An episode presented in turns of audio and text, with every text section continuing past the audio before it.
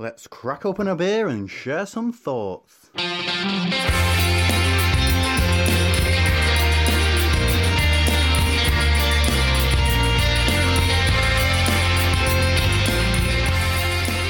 Welcome to Opinions, and it's our look back at the year in beer. I know, looking forward to this. I am, in, indeed, and After also, all, it's been a lot of beer drunk. there's been a lot of beer drunk. but I'm also very much looking forward to the beers that we've chosen to drink this evening Yeah, as when, well. when you say we've chosen, that I decided that we would drink for this week's show. So um, I'm going to put a shout out straight away because I saw this on the Beer Channel. I saw I saw Johnny and Brad do this on the Beer Channel, and I really liked the concept of what they were doing. So I wanted to recreate that this evening. So what we've got for your listening pleasure this week is we're drinking three um, whiskey barrel aged stouts, yep, each which have been aged in a different type of whiskey barrel. Yes. So we've got um, Harviestoun's Oladu 12, which has been aged in Scotch whiskey barrels. Mhm. We've got 200 Fathoms from Galway Bay, which has been aged in Irish whiskey barrels. Mhm. And then we've got Goose Island's Bourbon County Bourbon. ah, you did it. I did. Trying to be so disciplined. Did you, have it, did you have it in your head? Must not say bourbon. Must, not say Must not say biscuits. Must not say biscuits. Goose Island's Bourbon County Stout um, from 2015, which has obviously been aged in bourbon barrels. Yes. So we're going to be drinking the three of those to see if we can pick up the variances between the different types of whiskey barrel aging. Um, and we've got a little joker in, in, in the pack as well, haven't we? Yeah, because uh, obviously the, the I had the uh, the Ola Dubh twelve year old in my in my in my cellar, and I also then said, well, I also have Highlands Park. So this was uh, distilled in 1998 and uh, bottled in 2010. So been in a barrel for 12 years. So I feel it's a fairly close match to what the Ola Dubh would have been barrel aged in. Okay, so we'll be finishing with that then. We'll be finishing with that. won't, won't we? Yes. Because for those I'm, that I'm very much looking forward to it because I haven't opened this bottle okay, so that's that's getting broken Park. open tonight. tonight live. live and probably being wholly unappreciated by me. if, if, if people remember back to when you made me drink gin and, and, and what that did to me. Um, so yeah, I think it's quite an interesting experiment. Yeah, we've- yeah, I'm looking forward to it. I mean, I, I when you told me about it, I purposely didn't watch the craft beer channel because I wanted to do our bit and then go back to see what the craft beer channel guys did Yeah. as well. And if anybody wants to do the same, there's there's a link in the show notes to, to, to the video on the craft beer channel. Go across and have a look at it because obviously they've got slightly different palates to us and they've got slightly different views on, on the drinking. And, And, they're a little and, bit and we're, and we're not on it. and they're a little bit more professional. I don't think they drink as much as we're about to. I don't know. I, what, did you see them when they did the one as the uh, they did the thing in the in the place they bought for the beer merchants bar? No. Yeah, they drank quite a lot of Okay. lambics and sours. So professional sometimes. Okay, so let's um because we've already got the first one in, in We the have. glass because we wanted to let it breathe a bit, and um we had some discussion about the order to do them in. Now, Yeah. now normally common sense would dictate that you start off with the Harviestoun because it's only eight percent. Yeah. Then you do the two hundred Sorry, fathoms. I like that. Only eight percent. then you do the two hundred fathoms at ten percent, and then move up to the Bourbon County at nearly Yeah. fifteen percent. But because we have also got the accompanying whiskey with it, I think we have to do the Ola Dubh with the whiskey. So I think that we still finish with it. Now I I'm confident that there's still enough flavour profile in the Ola Dubh, even with the the lower ABV. But we will find out. And we've got plenty of water to. We to have got we have got plenty of water because we are professional. We are indeed. So this uh, first one up this evening is the um, Galway Bay and Teeling Whiskey, 200 fathoms. This is a 200 and um, not 200. This is 2016 release, um, and this was uh, this was a gift uh, to me from from Wayne and Jan- Janice uh, at the Irish Beer Snobs. And I think this is the only time I've tried it before myself is when they were over here last year and we had our bottle share extra carnage. Yes, very much so. It's um, now the nose on that's incredible. Yeah, it's uh, not really getting the whiskey off it at the moment, but getting like slight hints of dark fruit actually for me. A little bit of dark chocolate, maybe Yeah. a little bit of leather in there as, as well. Oh, that's thick, isn't it? Mm. The first thing I thought actually was, Wow. It's not even a hot chocolate in mouthfeel. Well, I, I said when I opened it, and the, the, the instant whiff that I got out of the bottle as I was pouring it into the glasses brought back these memories of um, chocolate liqueurs at Christmas. I And, uh, and my dad just sitting and eating his way through a box Actually, do you know what? Because I was never, I have to admit, I was never a massive fan of chocolate liqueurs. I never really understood them. Uh, But I do know what you're saying. Yeah. Do you know what? Because I, I, as as I often do, I looked back and Untappd, remembered I'd had it, and I have I've written actually written down quite extensive notes, bearing in mind the night it was, but it was taking place. You did Um, well. I did well, um, and I wrote down I got a hint of marzipan, and and, and whatever gave me the marzipan that time round put me right off because it's one of those flavours, a bit like the coconut for us, that kind of thing. Um, not getting any of that now. But that would have been that would have been fairly fresh. Yeah. Because if that was when Wayne and Janice were over, that was April 2016. It so, was- so that would have only been in the bottle a matter of weeks. Yeah, maybe. that was a fairly new release, and I'm just wondering. th- There's no marzipan connected with it, but there was obviously something which triggered for me that olfactory whole thing coming back to you and Mm. saying there's marzipan, and then straight away, as soon as you get an aroma or flavour you don't like, you, you can't shake it, can you? no, it's there, isn't it? Yeah, It just hangs, and it, nothing else I could do about it. Also, obviously, we were sharing one 500ml bottle among about 10 of us that night. Yeah. Easily 10 of us And I still time. think that has an impact on what you taste and, and, and what you what you smell from a beer. I think the smaller the pour, the less you're actually getting from that. I mean, we've got We've got a very good a pour. half a glass, half a glass Yeah. in, in a very, in one of the smaller Teku glasses as well.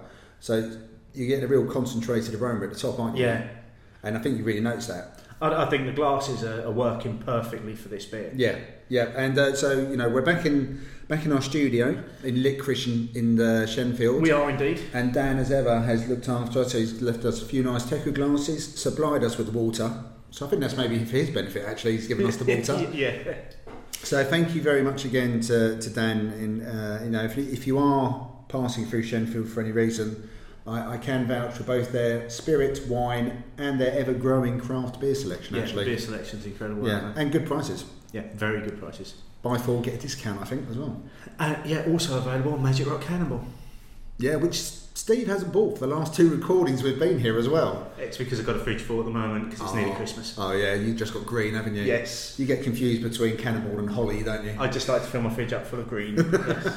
um, so it's going to take us a while to get through these beers tonight. It is. because, because they are big and they are thick as well. yeah, but they deserve. Um, I think they actually deserve a little bit of time as well. And for all of our regular listeners that were a little bit upset with the two sub-hour shows that they've had recently, buckle up because you're in for a long one. Exactly. Um, so, mate, what have you been up to since? Because the last time we actually recorded was in Sheffield, wasn't it? yes. Uh, Uh, waiting for our train. Waiting for our train, yes, while we were, yeah, so that was a good recording actually. I enjoyed that, and you know, again, And the pints of Jaipur that the you pints of Jaipur, which I'll reference again later, maybe. Spoiler alert. Um, no, I, I, try, I was trying to think about it, and I don't think I've done too many uh, beer events because I didn't make the last bottle share No. because I suddenly had to go to work, work, in it? work, so I was away for a couple of days. So I missed out on that. Um, I've done a few, you know, we're in that season now where you're getting together with people. I had a few very pleasant pints in um, one of the spoons in London, which used to be an old Barclays Bank. Any standouts? Um, the, the Cowcatcher from East London Brewery. Very nice, 4.5%. On Cask- draft or? Yeah, cask pale Oh, ale. okay. Really nice. Um, then they ran out of that, so I obviously drank enough of that. Um, and then I defaulted to Green Devil in bottles. Don't they sell the cowcatcher in bottles as well? Yeah, but once you, once I've had it on cask, I would have struggled with the bottle version. You don't want to do that comparison at, No. at that point. And I just saw Green Devil. Why would you not? Exactly. Yeah. It's just what I didn't see resin, I suppose. Just as well. But apart from that, I've been digging through the cellar as well. So I had a few random beers at the weekend. I had Mariage Parfait 2010. Yeah, I saw you were going through some quite outstanding beers for a, for, for a weekend session. Yeah, well, because uh, my weekend sort of changed because I couldn't. My car got unwell, and um, so I was just digging through the cellar. So I'm sorting out a few beers for me, for Michelle and I to do 12 beers Christmas over, over the period, and um, just having a bit of a general sort out because your plans have changed. You find a bit more time on your hands. And I thought, ooh, I've got a couple of those. So I can have one of those now, and just finding a few few little specials here and there. Oh, nice. Yeah. What, what about you? What have you been up to? Um, well, I went to Bottle Share Um, it was uh, a very very quick affair this this month. Actually, there wasn't wasn't a lot of people there. Obviously, yourself was missing, but There was a few Uh, illnesses as well, and a few a few of the other uh, other regulars was was missing, and it, it, it literally flew by. And, and I think we were we were back at the bar by about half nine, which Yeah, see, sometimes though, when we've had those quick ones, that can be just as dangerous though, it, it was it was actually quite because you so the bottle share generally sort of we arrange to meet at the bar any time from about six, don't we? yeah Bottle share official kick-off times around about seven. I would say usually the first beer from the bottle share is poured about quarter past, and if you've got a good crowd, say that ten to twelve, and a good selection of beers, you might not finish that up till about ten, especially if a bit of cheese or biltong comes out. But if you finish earlier, you go to the bar and suddenly you default to start having pints again or keg.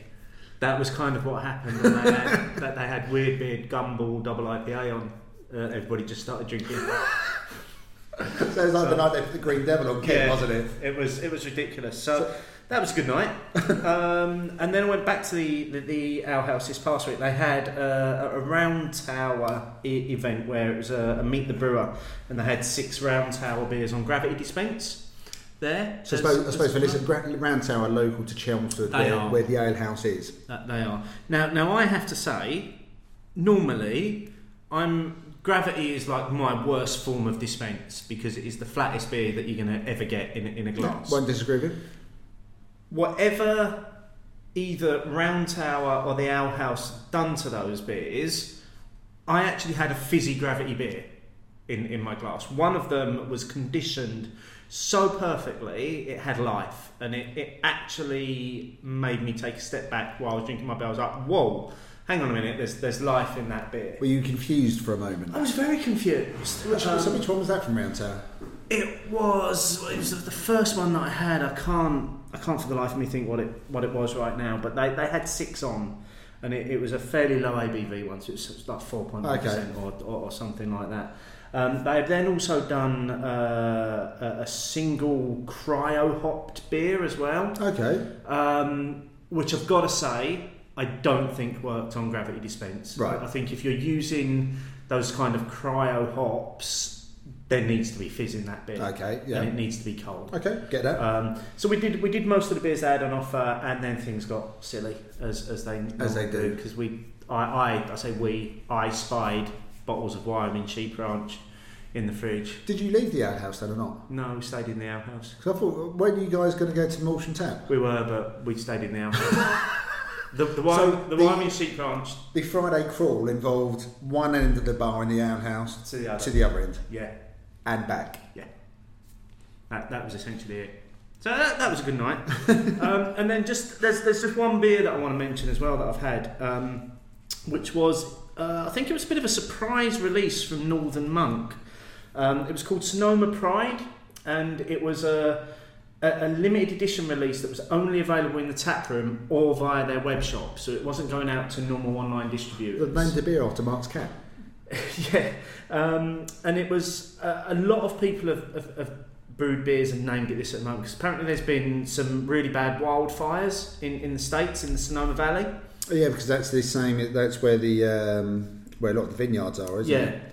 So what they've done is basically Northern Monk have, have brewed this beer, and it was a it was a IPA, six point five percent with Citra and Mosaic hops. I think there might have been Simcoe in there as well. Actually, I was never not going to buy this beer as, as soon as I saw that, but it was only available through their web shop, and it was three cans for a tenner, and and that whole tenner went to um, like a, a fund for the for the victims of the wildfires. So then I think I paid like five ninety five postage. First time I've ordered from Northern Monk online, and it turned up in two days as well. So it's certainly uh, they, they've got their system sorted. But it was a cracking beer. It was absolutely incredible. It was just like that. There were points where it literally tasted so fresh in the can, it felt like I was eating a raw hop. It was just incredible. Just really, really good work from Northern Did Monk you there. manage to save any of those, or did all three go in one I, sitting? I drunk two in, in one. In What, one percent, what percentage was it? Six point five. Okay, so was really it easy to drink. four 40 forties? mil. Yeah, just so easy to drink. Uh, and it was all I could do to not drink the third one because I promised to share it with Angela as, as, as, as, well. So, and I was like, I literally had to put it in the back of the fridge, so behind So the had to put cannibal, it out, so, out of sight. so, so I couldn't see it. Yeah. Oh, that's really. I mean, that's really good. Again, you know, that's where a lot of breweries, pubs, pub goers, drinkers do do their bit. There's a lot of charity in this particular part in this world. Yeah. Um, so that's really good. But I, I sorry, a very a, a little bit of a tangent. There was a little story I read today. It was literally this morning I was reading one of my magazines, where all those wildfires were in in in, uh, in America. This family had to be evacuated, as a lot did, and um, they they have some goats, and their family dog is also a particular type of breed that her, helps herd the goats. The dog wouldn't leave.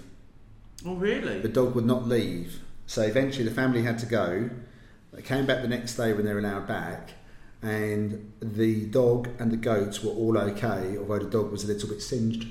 Oh, But- so he'd stayed to look after He'd the stayed to look after, and apparently, according to the owner, the dog um, was really pleased to see them, but also quite proud of himself for the job he'd done of looking after the goats. I thought it was a really lovely. It's Yeah. one, just one of those little excerpts that you suddenly caught your eye, and then when you mentioned that, it just sort of came back to me, and I thought it was just it's a really nice story, but also you know what you know Northern Monk have done there. That's really good. Yeah, and I've also noticed I saw a pump clip over the weekend on Twitter as well that Beavertown have got a beer called Sonoma Pride as well. So that's, that's what I'm saying. And if, if you look it up on Untappd, there are loads of beers with the same name. Okay. So and, and obviously Russian River sit in that valley as well. Um, and, and I think that's basically the beer community has come together to raise money to, to, to support the, Nice. the, the families out Nice there. one. And if they're making good beer as well, it's a win-win, isn't it? Absolutely, yeah. Um, Speaking of which, Yeah, any thoughts? I mean, I, I just took a sip I while you were telling the goat story, and um, it's it's like liquid dark chocolate. it's um, I think it's actually getting better the more I'm getting of it. And again, I think we I'll go back to what you referenced earlier and have referenced before on the show. Having enough of this beer to savour it Yeah, over a period of time, rather than just having that almost the equivalent of a shot, and you can only do so much with a shot of beer. Um, this is beautiful. Like I said, I wasn't that fussed the first time because of what I'd got from it. This is just lovely. It's it's a beer which deserves to be sipped, but it's good enough not to sip. yeah. Now, and obviously, this is the so, so this is the stout that we're doing in a Irish whiskey. Yeah. So this is, is it, it's Teeling, isn't it? Yeah. Now, I don't know enough about whiskey to know what the small, what what the distinct characteristics might be of an Irish whiskey barrel as opposed to the others. No, I have to admit, um, I that was something I was going to Yeah, look into a bit more. Um, but I, I just I just ran out of time with various things going Yeah. on at the moment. But the um, I'm getting it's not so much a woodiness to it, but there's a depth to it which feels like it doesn't come just from the beer on its own. No, it's certainly picking up. It's picking up Something something else there, but um, again, I suppose the only way you'd really know, uh, and perhaps that's how we'll, we'll get to later, is that if you had a glass of Teeling whiskey with it, if there was any characteristics Yeah. which came out of it. But regardless of that, this is tasting fantastic. It is. It's just tasting so good. Yeah. Spot on. Right. Let's get into some news then, because there's been some quite big news stories um, in, the, in the last couple of weeks. The first one, uh, and I'm sure we're going to have a little bit to say about this. There's, there's got to be the sad news. I think is the only way that you can describe it. That Tiny Rebel have um, been censored for all intents and purposes Yep. by the Portman Group um, for their branding on Cwtch, which is the the beer that was their champion beer of Britain. The the, the Welsh Red Ale uh, comes in quite a distinct yellow can with, with their trademark um, teddy bear branding on it. Um, it's been found to have been breaching the Portman's group, a breach of the Portman's Group's code of practice. Um, and I mean, basically, what I'm reading from here is because there's obviously a lot of people have commented on this. I think Boak and Bailey have commented on it.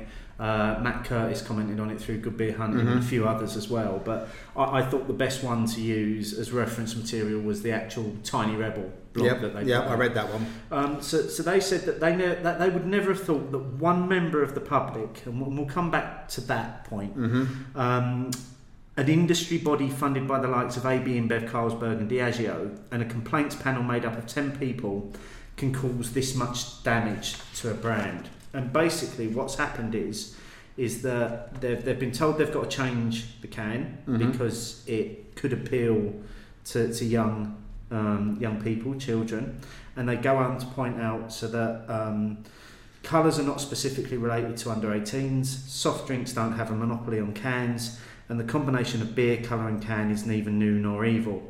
Um, and they then go on to say that they're not allowed to ignore this ruling because um, the Portman Group it's not a legal requirement, but they have to follow. Yeah, because it's not a legal requirement. But they signed up to the code. It's supposed Yeah. be like a code of conduct or something like that, isn't it? Yeah, So once you've signed up, you sign up to do what is. If you do get any sort of judgment, you have to follow it. yeah. Uh, they then go on to say that they're not the victim here; the industry is. Point two that we'll come on to. Mhm. Um, and that it sets precedent, and the boundaries on that precedent are a little bit worrying. Point, Point three, three. that we'll come on to. Um, and again, they then re-emphasise that in a country of nearly 66 million people, just one complaint has forced us to change, and it's taken them nearly five months of work and nearly thirty thousand pounds in costs. So It's an astonishing story. it's astonishing in that I I struggle to understand one person has gone into a beer shop and been that offended by the can or that worried by a can that they've seen that they've known where to make a complaint about it Mm-hmm. and that complaint has forced all of this upon time. But if it's someone who's a a evangelical teetotaler, then they're looking for something anyway to do. It's, it's no different to TV, advertising standards authority, that kind of stuff. Where Yeah, but they, don't they- they have to have a minimum number of complaints before they act? I don't know if they have to, I don't know if they have to have a minimum number because sometimes when I've heard the numbers quoted, it still seems particularly low. If you've got a program which is watched by millions, and then they've said, I don't know, we used to watch Points of View or something, and we had a couple of hundred complaints. That still to me seems like a small amount. Yeah. You know, if you don't like the beer, don't buy the beer. If you don't like the program, everyone used to say, well, turn it over to another channel. You know, it's a bit like um, Mary Whitehouse in the seventies with various programs, including my, you know, my beloved Doctor Who. She had a real bee in the bonnet about that for a long period of time. Um, but uh, it is still astonishing that you can go one person. But if your code of conduct doesn't have any requirements, then one person can make that complaint. That that's true. Now and, and now this is where I, I wanted to make a point that we were reading from Tiny Tiny, Rebel, Rebel's yeah. point of view. Yeah. Because if you then look on Twitter, there's a lot of suggestion of people saying, was that one person from one of the macros or one of their competitors that has, sip, has simply abused the process to try and get an edge over them in business? Maybe, but I'm not sure I would have gone for Tiny Rebel first. I mean, if we take one of the other points, being a dangerous precedent, and about Yeah. not having the, you know, the whole thing about cans and colours and stuff like that, um, then there are other ones out there. I'm not going to start naming them because I don't want to give anyone fuel for their fire. Um, we could all name a few cans which we might think might appeal to younger people. If, if you're thinking along those lines. We, we can, and from, from reading into this story and doing some background on this, uh, apparently Beavertown have successfully fought off a challenge from the Portman Group in terms of there's been a challenge against their labelling as well. And, and they managed to override that and say, no, this isn't, look at it, it's clearly not designed for children. Um, but I know we had a discussion on the day that this story came out, particularly in terms of, of Magic Rock Hmm. and maybe not all of their cans, but certainly the likes. The one that really springs to mind for me is High Wire Grapefruit, Yeah. which looks like a can of pop. Yeah, and I, when I brought in um, last year for our Macmillan coffee morning, um, I donated a beer prize from the beer club I run, and I happened to choose on that particular occasion. And because they are very colourful, I thought it looked good on the raffle table. I did choose um, a dozen Magic Rock cans, and someone did say to me, "You're, you're just giving people cans of pop." And that's what. That, so they they're not the craft beer scene. That's the first thing they thought of. Um, but for me, that doesn't mean. I mean, you could. That doesn't mean you're trying to attract a younger clientele. No, no because you've got. I, I suppose what one of the things that's possibly missing from this is they've not gone back and looked at Tiny Rebel's branding per se. No, because Tiny Rebel, the you know the key bit about Tiny Rebel, which we'll all recognise, is the teddy bear. Yeah, that's well, that's their logo. That's their it? logo. Yeah. And that doesn't seem to have been specifically referenced. No, it's, it's the logo and the colours and the Yeah. typeface and ev- everything else. I just, I, I think, I mean, uh, you, you know, to come to the, the, the, the third point that we said we'd reference as well is that the industry is the victim here. And and yes, I have to agree with that because it's you know are we going to get to a point where I think somebody made the the comment on it maybe all beers should just be in black cans with the name of the brewery and the name of the beer and then the ABV on it. Yeah, but then we go back to how um, if you think about bookmakers, bookmakers shops thirty years ago were just bland shop fronts. Now they're all bright colours. So Coral had their own one, Ladbrokes had their own one, Betfred had their own one. They all had their own branding and all colours outside. None of it really references gambling because the laws have changed. You can actually see into a bookies these days. 20, 30 years ago, that was only the preserve of a bloke with a cigarette who Yeah. went into the bookies.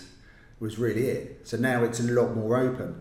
You can't if you start closing things off in, in, in a democratic society, then that isn't a good route to go. I did see someone say, well, you know, what about all the alcopops? I would say that my experience of those kind of drinks is that the labelling doesn't lend itself to really attract it. No, no, it, it doesn't. Um, and whether that's whether that's on purpose or not is neither here nor there. If, if I go back to my, my days, of early drinking, Hooch was around. I know Hooch has been rebranded and come out again, but Hooch, it wasn't about the branding for Hooch. It was just an easy drink. It was that thing that got you to where you needed to Yeah, get to. Yeah, exactly. Yeah, But it is it's it's not great. Hopefully, it'll be a one-off. I hope so. And, and and if anybody wants to do anything to support Tiny Rebel over this, because obviously they've taken a massive financial hit on this as well. I, I would be if you're if, if you're in your local bottle shop and you see a can of the current version of Cwtch, buy it because actually it's going to be a collector's edition. It will be a collector's As- edition. as- not as sure well. how well it'll age. No, no, I wouldn't. I wouldn't worry about maybe. Yeah, you're not buying it to age the beer inside. Buy it for the labelling. Um, so the other news story, which again quite surprising uh, and came out of nowhere, was was the announcement from Beavertown that they're closing Duke's Brew and Que, which is essentially the place where Beavertown started. Um, so they, they put out a very what was a very short um, release about it and said there's no hidden scandal or drama behind the decision. The business is no longer a natural fit for Beavertown's future. Now, the reason why I mention this is because they've made a point of saying there's no hidden scandal or drama, but they literally they put this release out and it was it's closing as of now. It's Yeah, yeah. shut. Now, On the run up to Christmas. yeah, four weeks before Christmas, you shut a restaurant. But they must have been fully booked, surely. I, I, I still think there's something more to this. I Oh, don't know what. No, I, I, I do as well. And it's saying it's not a natural fit. Well, well, you say that, but people who have any interest in Beavertown would probably try to go there once. Because it's that kind of. Birthplace of Beavertown. Yeah, you want to visit the birthplace of a Yeah. brewery, I don't mean, we you? went yeah. there for your birthday a couple of years ago, didn't we? Yes, yeah. You know, I didn't necessarily need to go back again, but it wasn't a massive place. So there's plenty of people who want to go for the first time, and there's plenty of people who were mourning it on, on Twitter that I saw. Yeah. I, I just think it's it was a unusually worded statement. I thought. I, I thought so as well. And, and they've been quite vocal in saying, no, you, you know, people Yeah. have challenged them. They said, no, there's nothing hidden. It's. And maybe there isn't, but it doesn't. It feels like it is. It seems like the wrong time of the year to close a restaurant business. Yeah, it's almost like um, a few oh, years ago when Heinz said they were going to, or Hellman, Heinz were going to stop doing salad cream or something, and then suddenly the sales went up. Yeah. They never said they were going to actually stop right now. They just said, you know, sales have gone down. We're going to stop doing it, and suddenly people start buying it. If they'd done that kind of thing, then I, would, I might have been a bit cynical. but it's a bit of a marketing ploy. They just want to get a bit more trading.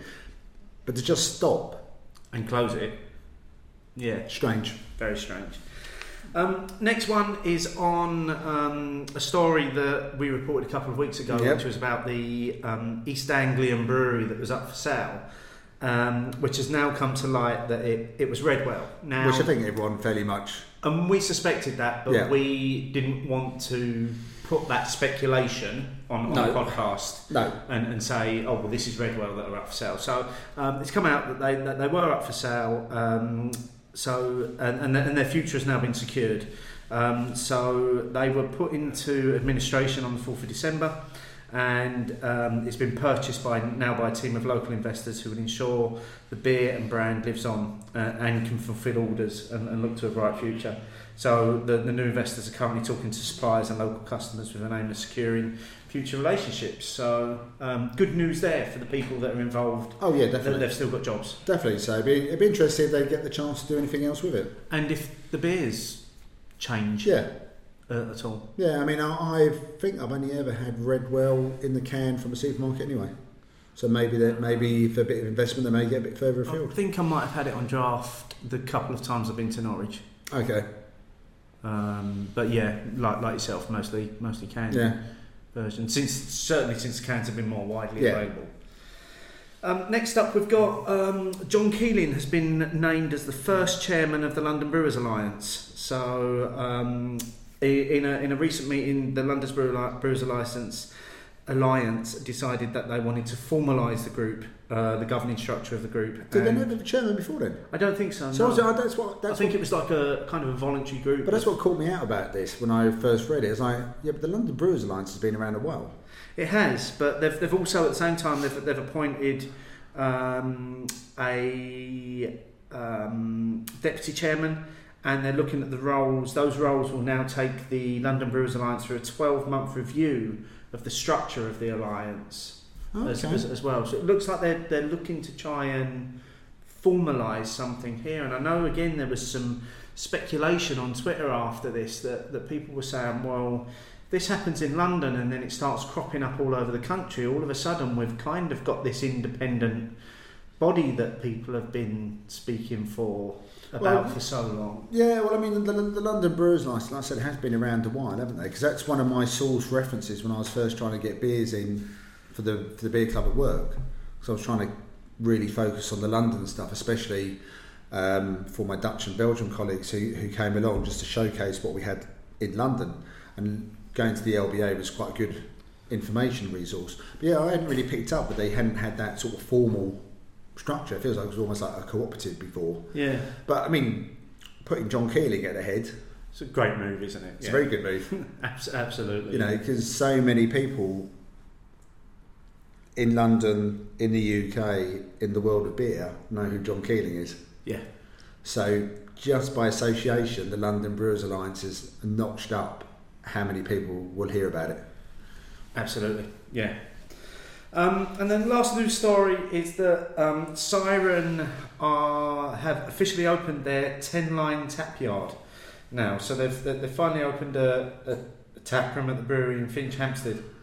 So it's got 10 lines, uh, 50 square metres, 100 person tap yard, open to the public on the 15th of December. Um, What's that open for, for one day? All, no, that, all no, that information for just one day? It opened on the 15th of December, um, and it will now going forward will be open from 12 to 8 on a Friday and 12 to 7 on a Saturday, pouring the freshest siren beers all year round. Uh, tap yard fridges will also um, house every siren beer, siren beer, including every new collaboration with the likes of Brooklyn's Other Half, and and this is great news for a friend of the show as well. Mhm. They're also going to be having elusive brew beers in, Yeah. in their fridges as well, which I think is just It's um, great news for Andy. brilliant for Andy. When yeah. he's got the time to Yeah. even more beers. Yeah, because uh, you, you know you don't you, don't his beers beers are few and far between, aren't Exactly. Um, I, I, I I remember I read that as well during the weekend. Um, I think that's really good news. Siren again are one of those breweries that I nearly always love their beers, but they're quite under the radar at times. yeah. We said that when Yeah. we when we featured some beers that they sent to Yeah. us, didn't we? We said that, that they're kind of underrated, aren't they? Yeah. That people just don't shout about what Siren do. But you know, very rarely am I left disappointed. You know, they, they, they, they and they do do quite a lot of different beers. I mean, they did that whole that four coffee series beers. Yeah. Some were hits, some were misses. None were awful, but they tried a few things, and they do that quite regularly. And again, you know, they do cask, keg, bottle.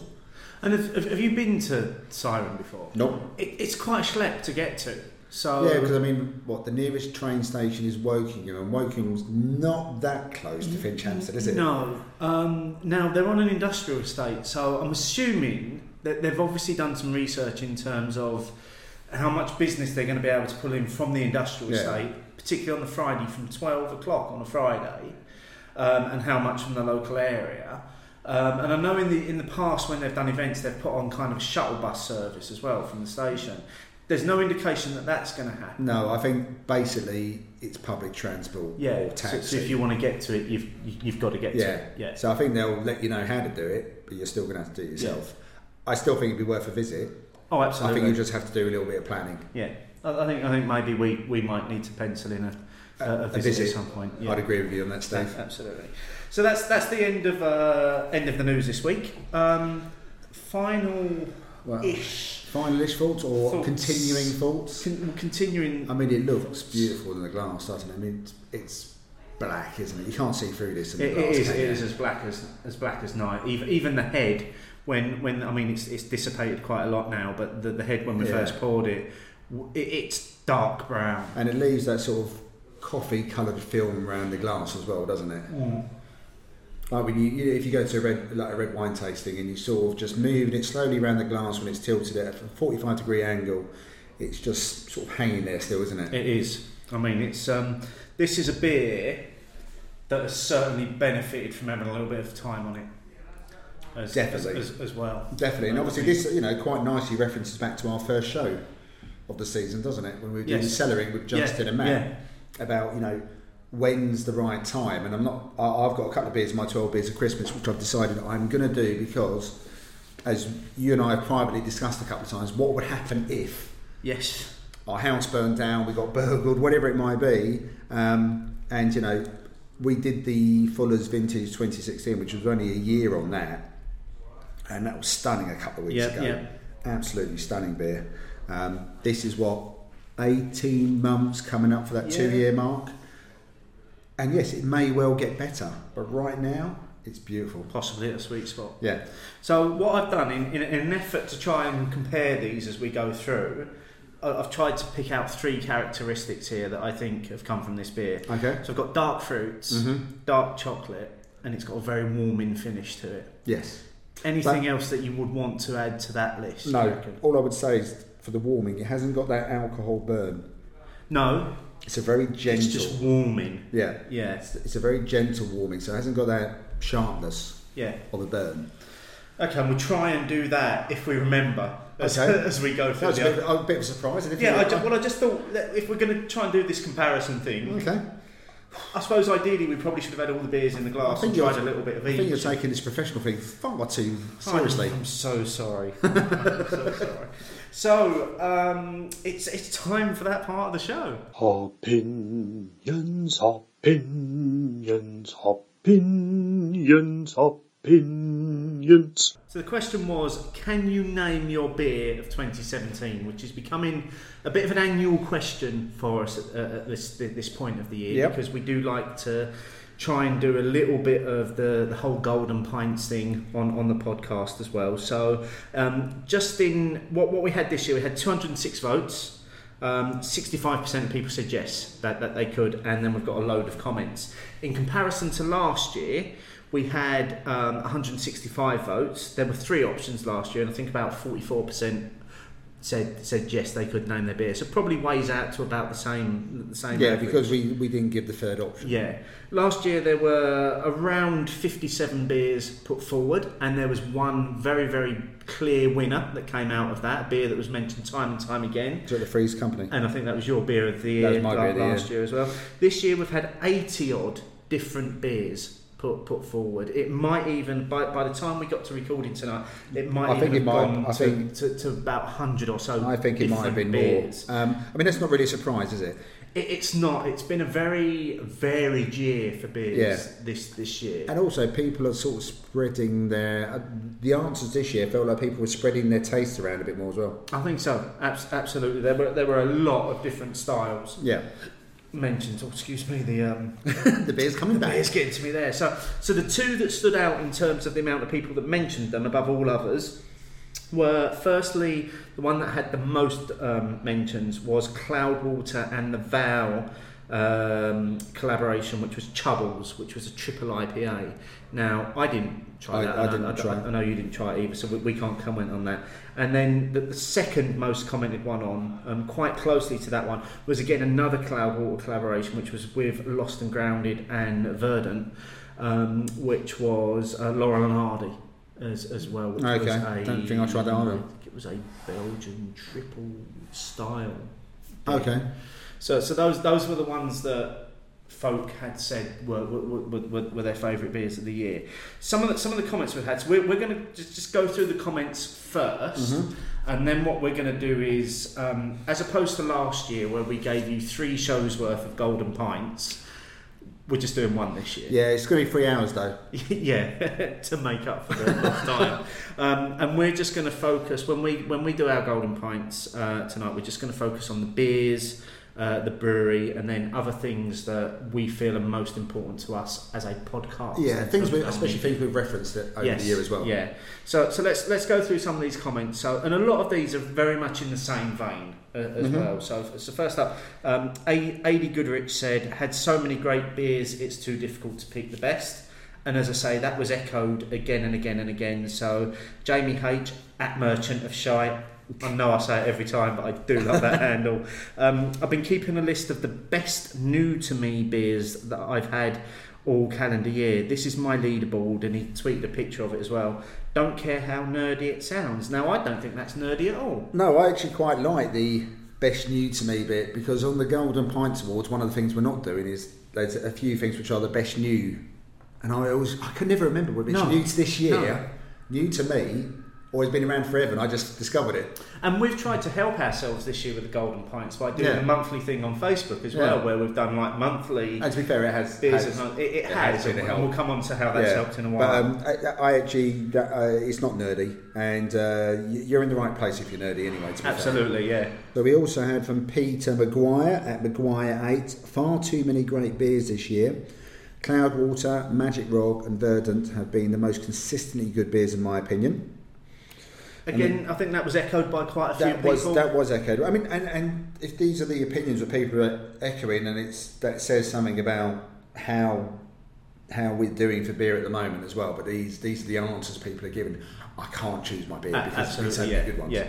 Um, well, actually, just on that, that, I mean, there was a comment quite late on that I saw on Twitter from Miles, which said that your beer of the year doesn't have to be a new beer, as well. And I thought that was actually quite a good comment. It was, and I've always struggled that, with that because I always kind of thought it did have to be a new beer that I had mm. tried in that year. Yeah, and I think if you look at my golden pints that I've done over the last two years, and this one, I've done the opposite.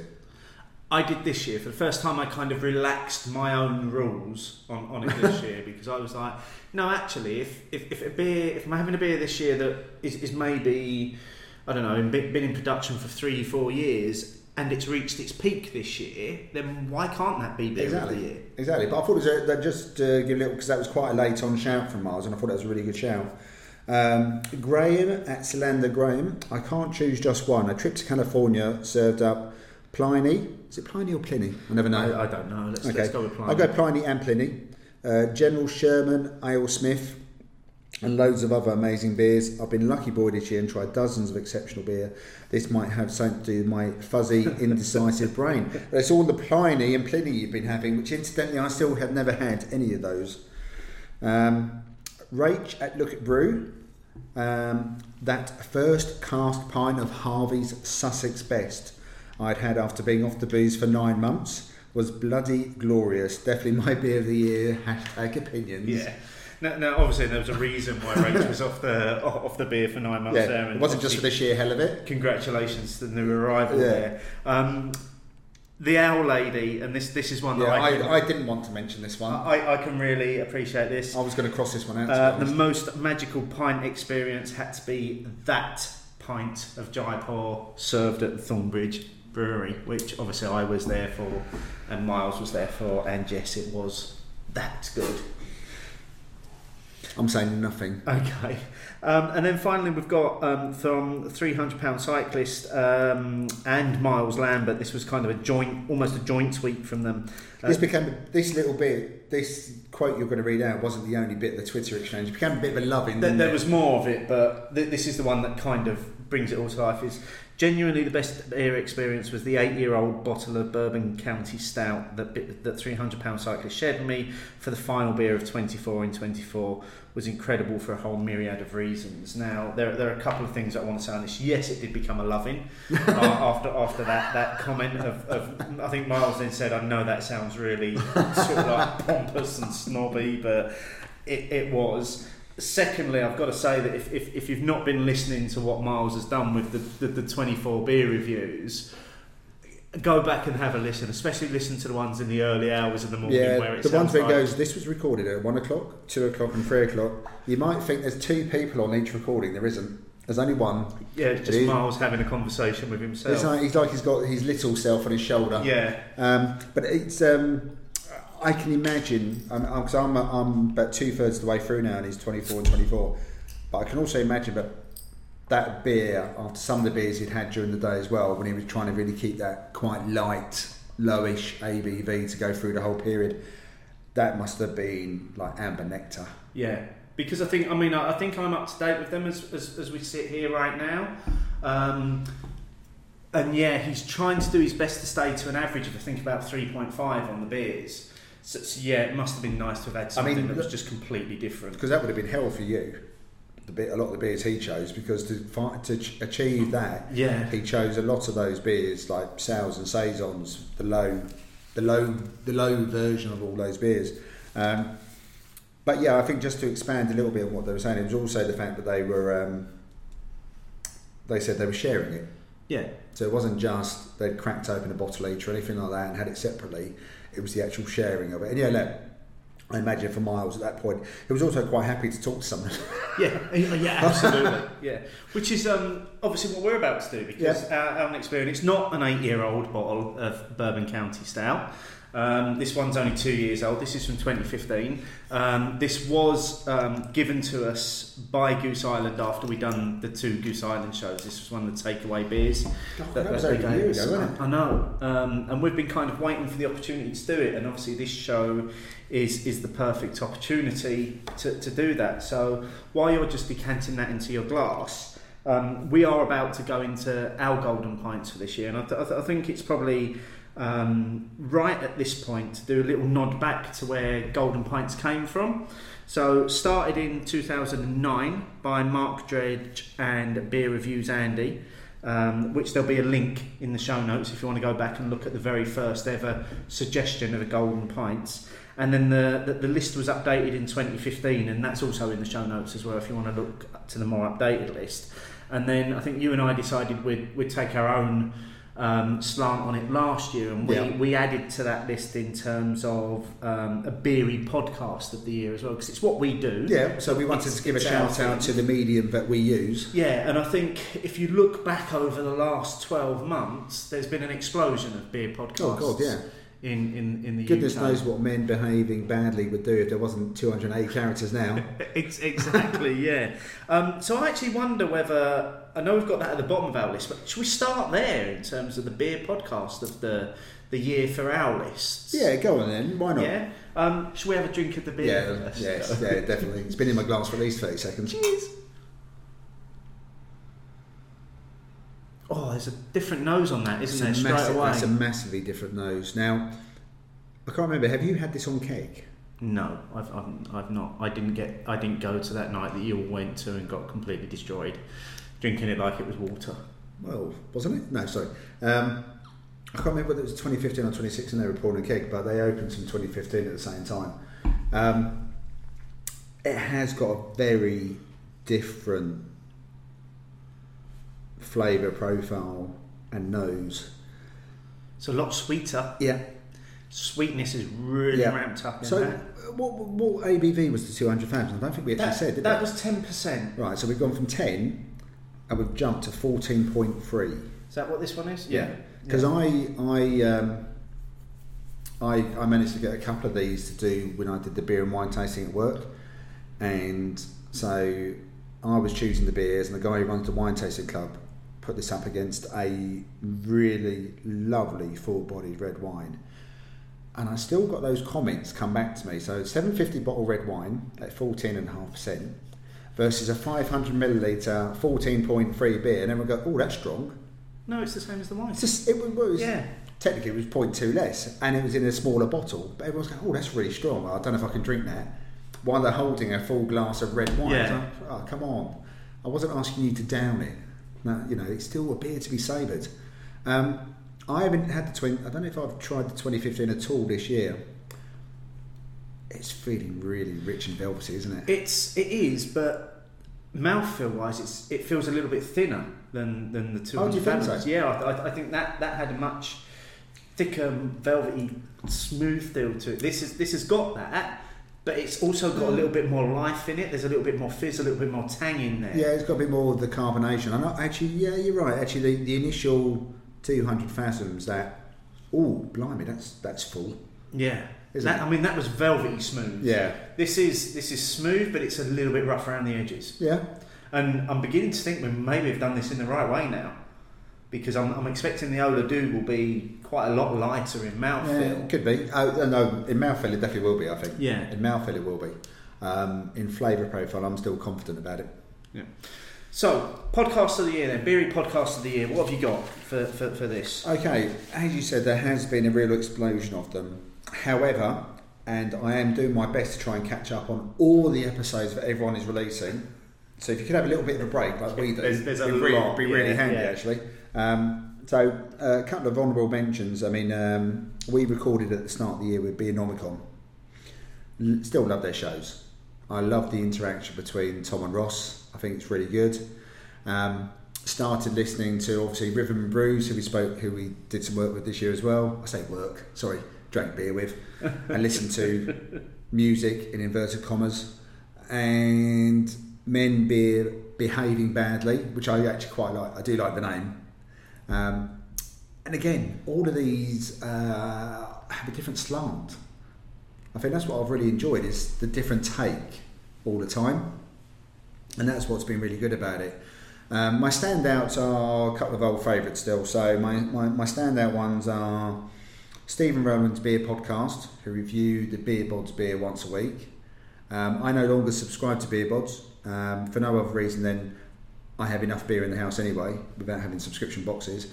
But I still love their 10 minute reviews when it's Stephen Rowland or their 15 to 20 minute reviews when it's Rowland and Gary. Agree. Um, yeah. And I've ordered some of the beers purely on, on the basis of some of their reviews. Um, Irish Beer Snobs, not only because I know both of them, but because I love the interaction between Wayne and Janice on, on the air. It's brilliant. And Wayne and Janice, when you do listen to this, we're still not getting enough podcasts out of you. Despite the pep talk me and Steve gave you at about half 12 on the Saturday night in Dublin in February. We need more podcasts from you both. And um, Miles, uh, not for his uh, pod, uh, Podvent Calendar, but for him and Rob, what they were doing. I love the Jedi Master and Padawan relationship about I know about the beers, I want to share my knowledge, but I'm not being pretentious about it. So yeah, I've got my favourites are definitely Irish Beer Snobs and Stephen Rowland. Plenty of honourable mentions at the moment though. So, so who takes it for, for, for you? It's going to be Stephen Rowland. I, I think I think that's a that's a good shout actually because it's it, like like you say in terms of consistency. Um, I, I think we're fairly consistent in our output. That they do put a podcast out every week, Yeah, and you, you know there is a lot of effort that, that goes into putting a podcast out. Um, so so hats off to them, and yeah, they, they certainly feature in, in, in my honourable mentions as well. But like you say, I think it's been it's been a massive year for beer podcasting in, in the UK right now, and um, I, I know some people enjoy listening to the more produced podcasts. But I, I still lis- like listening to something that sounds real and raw, and it's, it's just people enjoying themselves. So, um, my honourable mentions go to Rhythm and Brews because I do enjoy the interaction between Luke and Andrew. I on- enjoyed the interaction. I just need less of the music, less of le- less, less of the rhythms. more, more, more of the brews. Yeah, um, and also a massive honourable mention to, to Miles uh, at the Northeast Sipping Forecast as well because I, I love what they're that they're trying to do there. I, I think it's brilliant. And I think that that one episode when they introduced Doctor Hop um, and, and the little jingle that he put together was possibly the funniest thing I've heard all year. Um, Well, but- where every time it came up with the, the word, he had to put the hop in. Yes. It had miles. yeah, absolutely. But for me, um, and this this was a, this was literally uh, a, a decision I've made in the last 24 hours in, in terms of my beery podcast of the year, and, and there's a reason for it as well. Um, I'm going for men behaving badly. Um, I think what Ashley, Tom, and Mark are doing there really takes me back to when I started the, the Beer O'Clock show with Mark, where, where we were on this journey of discovering beer and they're still at the beginning of that journey and it's brilliant to hear that kind of naivety at, at the beginning as they're just discovering what beer is and they're trying to explore different things and, and I think it's great and I think I, th- I think the, the the level obviously they're, they're clearly mates you can Yeah. tell that Oh, you can tell that with the interaction. the way they straight interact. away. but I, I, I'm really enjoying their stuff uh, at the moment. So for me, yeah, like I say, men, men behaving badly take take the podcast of the year for me this year. Okay, well done. Well done, well done MBB. Yes, and well done, Stephen Rowland, as, as well. Um, so let's get into. Um, actually, let's work our way back up. Let's work our way up to the beers of the year because they should be last, shouldn't they? Okay, as, as- so, as the uh, biggest things. I like the way you change it while we're discussing. You just have a thought, don't you, and share it I- as we go. I, I do, yeah. yeah. So, uh, so we're going to stick with the. Uh, so we're literally going to go back up. Let's, and let's go back okay. up the list. So, so while we're while we're talking kind of online communication, best beer blog of the Um, year. Again, a couple of honourable mentions, and then I'll say the winner. And again, this is closely aligned to my voting for last year as well. Um, so honourable mentions go to Miles, and, Miles Lambert and Pete McCurry, uh, because they just get to the point. Uh, in bo- both of their blogs are written differently. Both of them get to the point, and what really nails it for me is that when they do release a blog, I want to read it straight away. Agree. They're, they're, they're, they're the ones that I will literally read when Yeah. I see it come up. Rather than There save some others it- that I'll save. put it to, to, put yeah. it to a various app, like pocket or something like that or feedly um, but that one those two are definitely the ones that I will definitely try to read straight away. And because I also know especially with Pete it's going to be a certain length I know that I can read it fairly promptly. Yeah. because Pete just sort of nails it in about two screens worth even on a mobile phone. However the winner and, and again this is also my 2016 winner is Mark Johnson at Beer Compurgation. Because again he takes on a wide range of subjects usually all still related to beer um, and he just has a really eloquent way of writing which I know I haven't posted anything for a few months now but I don't. And he manages to find a way of writing that still doesn't talk down to you or be pretentious gets to the point but gets to the point in a different way to Miles and Pete. And at the end of it I'm thinking I actually could have read a bit more about that if he'd done it a bit longer it could have still been it was still doing good. And he's he's released a, lot, a couple in the last like month. Really good. Yeah. He's, it's like he had a bit of a lull in the summer where wasn't quite maybe feeling it whatever. The last couple of ones have been really good actually I'm I'm with you on both Pete and Miles in, in, in terms of reading what, what they come out. I, I was really enjoying earlier on in the year when Michael Lally was doing his three bullet Tuesday, yeah which which created lots of lots of discussion. lots of discussion points actually yeah, you're right Yeah. Um, well it's up one of those that we had him on the show And yeah, absolutely. And you know, it was a shame to see that stop actually Yeah. because I did en- enjoy the brevity of it as well. Again, it was one that you could read really quickly. Um, but I am with you on, on my beer blog of the year, which has got to be Mark. Um, he's been consistently good all year long. And like you say, in the last few weeks, it's almost like he's been ramping up for Golden Pint season in, in terms of the well it's a bit like, a bit like when filmers bring out their, their Yeah. producers bring out their films just in time for the Oscars Yeah, um, the, the one in particular that he wrote about um, beer snobbery at Christmas, Yeah. I think was brilliant. It just summed up so much. and I know we touched on the discussion Yeah. a, a few weeks back, but he really brought to life what we were saying. Yeah. and I, th- I think in that discussion. Oh yeah, no. Again, and like I said, he he did. The, like I said the last couple really felt like, and I'm sure if I'm wrong, he'll correct us, but it felt like they flowed. Yes, It felt like they weren't a struggle, and it felt like they just sort of came out. And absolutely. They read really well. So unanimously, Yeah. we, give our golden point. I go to Pint say, Mark Johnson, you are Golden Pints winner. Did you vote for him last year as well? I didn't. He got an honourable mention Ah. last year. I think I went for. I think I went for Pete last year, purely on quickness of, of, of reading.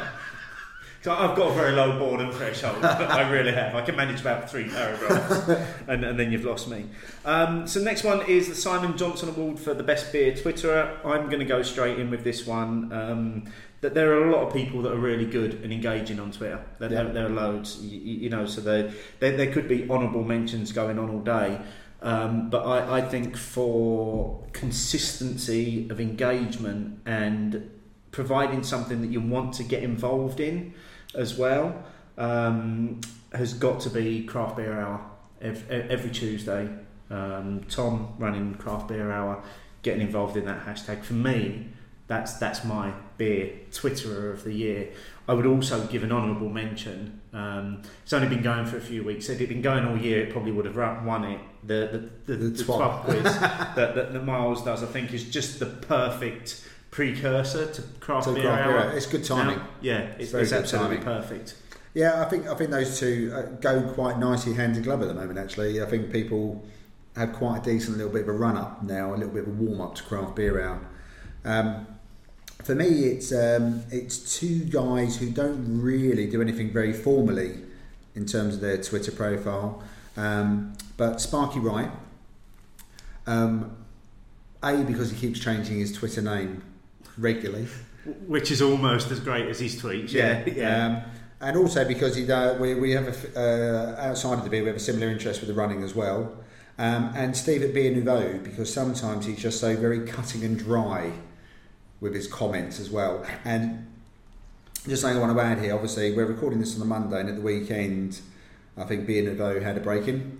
yeah. Um, very sad to hear about Steve, and I, I you know, uh, I could see from all the comments on social media, but there was a lot of um, sadness and and love, and people wanted to help out. And I saw that you still had a party that night as well. Um, so yeah, really sorry to hear about the break-in because I've loved my one visit up there at the start of this year. Loved meeting you, but please carry on being as cutting and dry on Twitter as you are Yeah. now. I, I was just, um, yeah, it was devastating to hear that that, that happened. I was pleased they didn't take any of the barrels with, Did- with, Someone did actually ask, and I thought, I'm so glad someone else did that before me. But yeah, so for, for me, it's fairly much joint winners on those two. Okay, so so they're kind of our online communication awards section. Sort of what we get involved in all the time, yeah, isn't it? a- absolutely. Let's have a, a little dip back into the in, into the beer. Uh, well, mine seems to have gone down a lot quicker than yours. I know I, I've been talking though. No, um, I'm getting. I've got to say, I'm getting a little hint of something a little bit toasted, like maybe just a hint of coconut, maybe. I'm not getting that.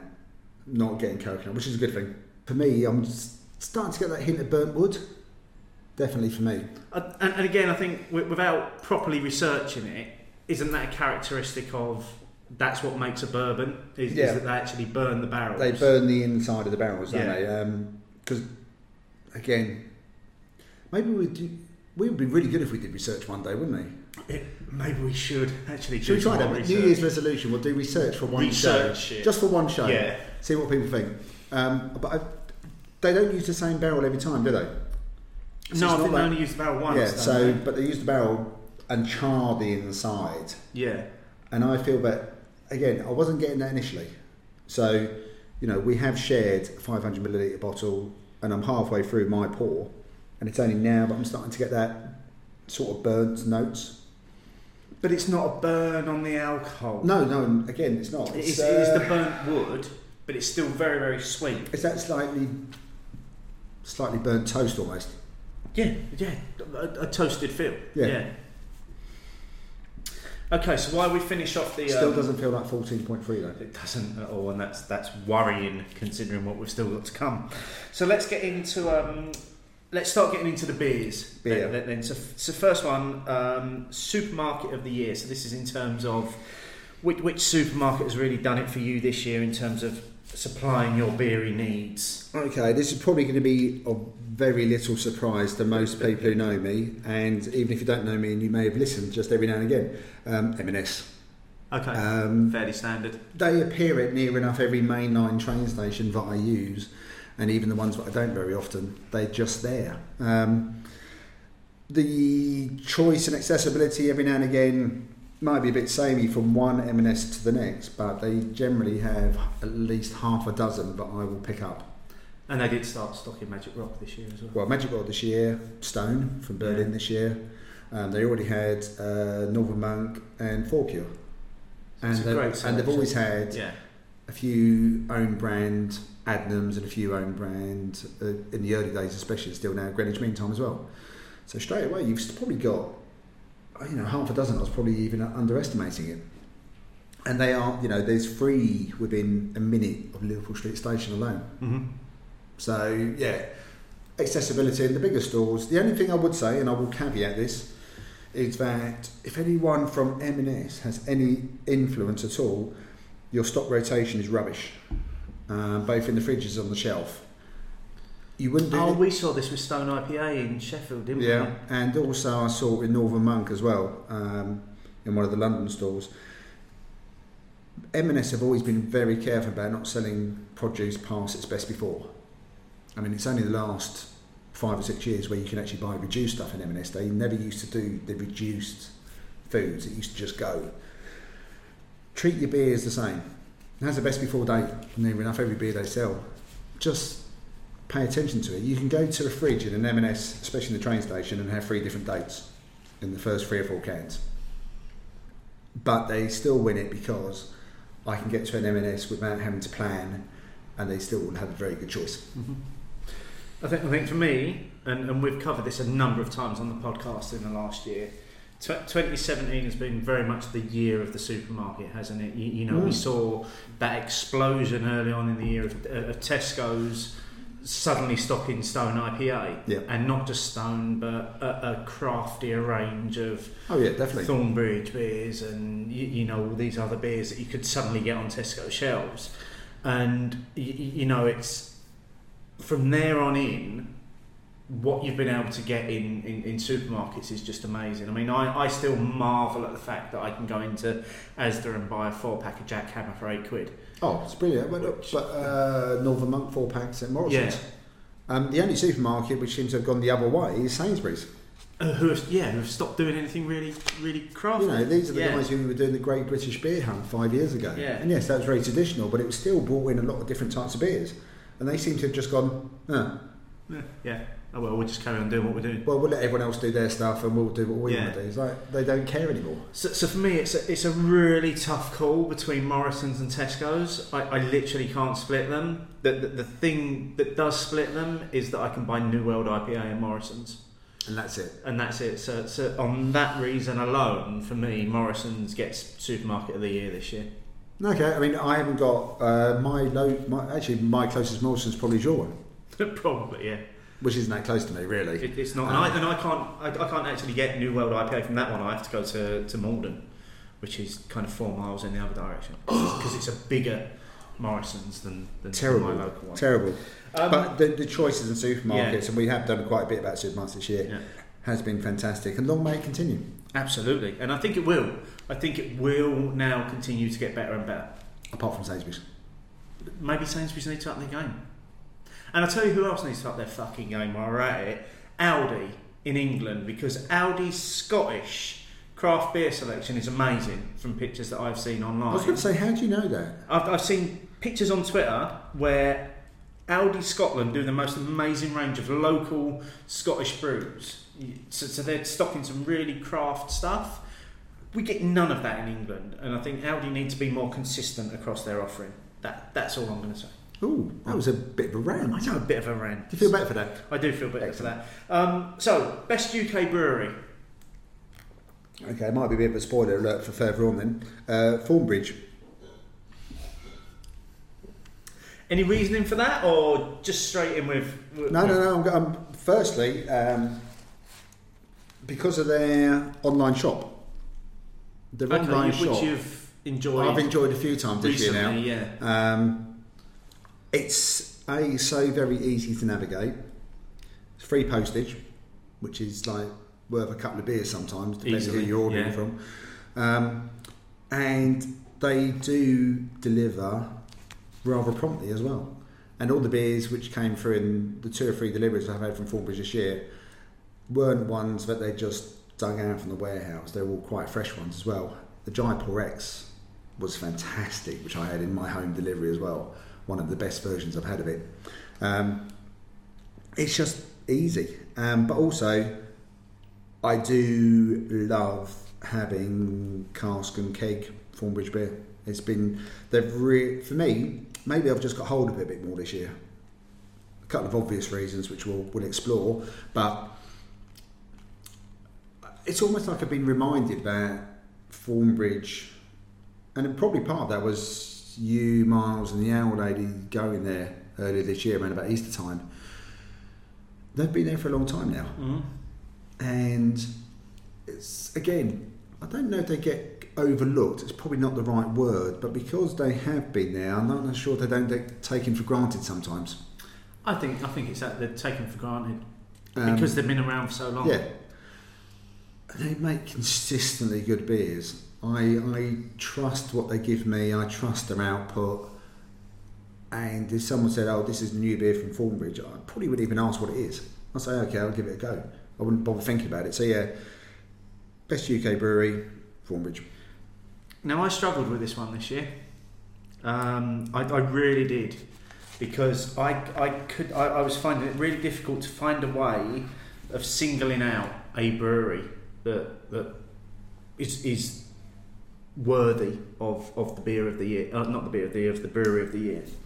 Um, so I ended up with a whole list of them, and, and essentially I, I did come up, come up with a winner. I'd love to know how you narrowed down that list, I- but we well, I- probably haven't got time for that. The thing that it came down to with the brewery of the year um, was much the same as it was consistency in, in terms of th- their output and how much I've enjoyed that output. So I'm going to give honourable mentions here, and, and all of these are for I didn't give any honourable mentions. I need to give a couple of honourable Okay. mentions, but you carry on. so, so all of these are for consistency.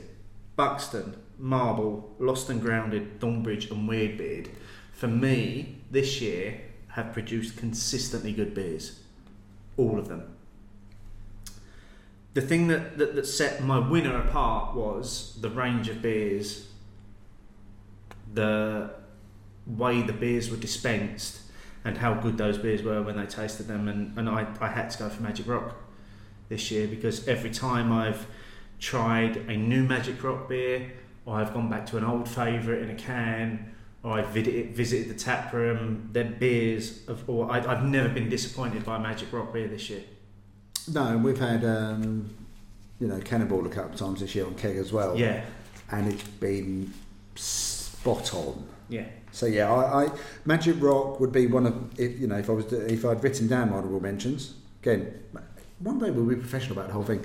Um, on, uh, honourable mention would have been Magic Rock, and the other one would have been an old favourite of mine, Adnams, because for me they still churn out I didn't even think of that. an amazingly consistent cask range as well as nailing a craft beer range under a regional brewery banner as well. Yeah, ag- agree. So they still do both for me. Um, they, they, those would be my honourable mentions. Okay. So we're into the big ones now. The beer.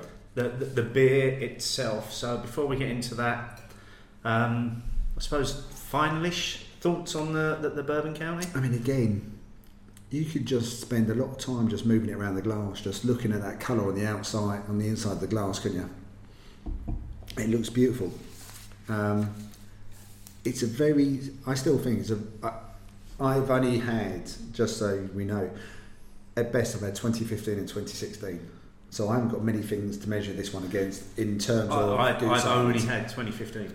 Um, but for a 14.3% beer, I still think this is a very, very drinkable beer.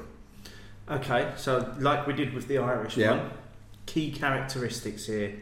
I've got that it's sweet. It's, it's a lot sweeter than It's the Irish. sweeter than the first one. It's it's not. A, I think you're right. It's not as uh, velvety or as viscous as the first one. It's definitely got that burnt wood, slightly toast Mhm. characteristics, but still very subtle. And there's there's maybe a hint of what I'm getting now is a little hint of roasted notes on the end of it. Yeah, very subtle Yeah, and very subtle. Like I say, very much at the back end of the uh, tasting Yeah. process. Okay, so as we finish in this, then let's do because what we've done this year is we've, in, in an effort to try and make this as fair, interesting, Or as pain free as possible. Steve's put me through the pain of having to name my beers of the month. for the last. And to be fair, it's only eleven months, Yeah. isn't it? Because we're not including Although- December in this. One beer has sneaked in here, which Okay. will be a December beer. All right. Um, so, so, yeah, so what Steve does is, with about five days before the month end, reminds me to do the beers of the month. Sometimes you remind me and send me an email, and I'm like, oh yeah, it's that time of the month again. And then he says, "Which one is the actual beer of the month?" I go, "Oh shit! I thought we'd done so well there." So, so we've been doing the posts on our Yeah. Facebook page where we've done beers of the month, and, and we've, we've, we've basically broken them down into their dispense method. So we've done cask, keg, and we started off doing kind of a joint sort of small No, you thing, did. You, I, I, and, and then you split it. Into I split it quite early, didn't I? So, so, so what we're going to do now is we're going to go through our cask beer of the year, our keg beer of the year, our bottle beer of the year, and our can beer of the year. So we're going to do our top three from each one. Top three from each one, and then that will give us our winners that then go into the overall. Yeah. So four. you know these guys can barely wait to hear what we're about to say. Absolutely. If, if people have, have sat through this long of us rambling on, they they you, you know they must be. They must be ready. Yes. So first up, then let's let's start with cask beer of the year. Um, Martin, you are the cask aficionado of us, so you can go first. Okay, so I'm going to go. I'm going to go in traditional fashion, reverse order. Nice. So in third place, Five Points Railway Porter. In second place, Adnams Ghost Ship. And in first place, Thornbridge Jaipur. Good selection. Any Um, reasoning behind that? You, you you give your three, Okay. and then we'll discuss. So in, in third place, Track Sonoma. Yep. Uh, second place, and, and it was a tough one. First and second place was really tough for me. Um, and there, there was one thing that ended up swinging the first place for me, and, and we'll come to that. So in second place was legitimate, legitimate Industries Cherry Belgian Quad, which I had up at Dark City Mm-hmm. which was by far and away the beer of the festival for me. Um, that was close to being my cask beer of the year. But then I remembered that I had Thornbridge Jaipur at the tap room. So I'm going to get it mentioned twice. And I, I, I couldn't. In, in the end, it was the experience of drinking the, the beer at the brewery that, that won that for me. So, um, pretty much a, a, joint award. Okay, so we we've both gone for the same first beer. Yeah. Okay, so my my uh, my reason Adnams Ghost Ship, as everyone knows, is what is one of my go-to. Well, it's my go-to beer. If you look at my Untappd, it's definitely my go-to beer. Definitely. Um, I, I, I'm lucky enough where I am to have it quite re- be able to get it quite regularly on cask as well. Um, I love it in the bottle, and also my train company. When I get the city train, that's one of their cans that they have as well. So I'm, I'm exposed to it quite often. Um, the Five Points Railway Porter, I had a bottle of it recently, and it just reminded me of the couple of times this year when I had it on cask, and one of the times was in the summer and it's so good. What I mean, railway porter about four and a half percent, Mm. And there's so much flavour in that four and a half percent. And yes, I love it in bottle. In cask, it's a beautiful, beautiful beer. Uh, the Thornbridge Jaipur, I've always loved Jaipur. It was my craft beer awakening moment back in 2011. Um, but this year I've been exposed to a bit more of it either by ordering it online or by drinking almost a whole stock of it in Sheffield at the start of December, wherever I saw it, especially in the Sheffield tap, which we managed to visit on the Friday, the Saturday, and the Sunday. Yep. In a, in a less than 48 hour period, we visited the Sheffield tap three times. and I think I fairly much had Thornbridge Jaipur consistently every beer I had in there. It was the only beer you would drink in that place. yeah. Okay, and it was absolutely brilliant. Also because I don't get it on cask enough. Every now and again, I see it on keg.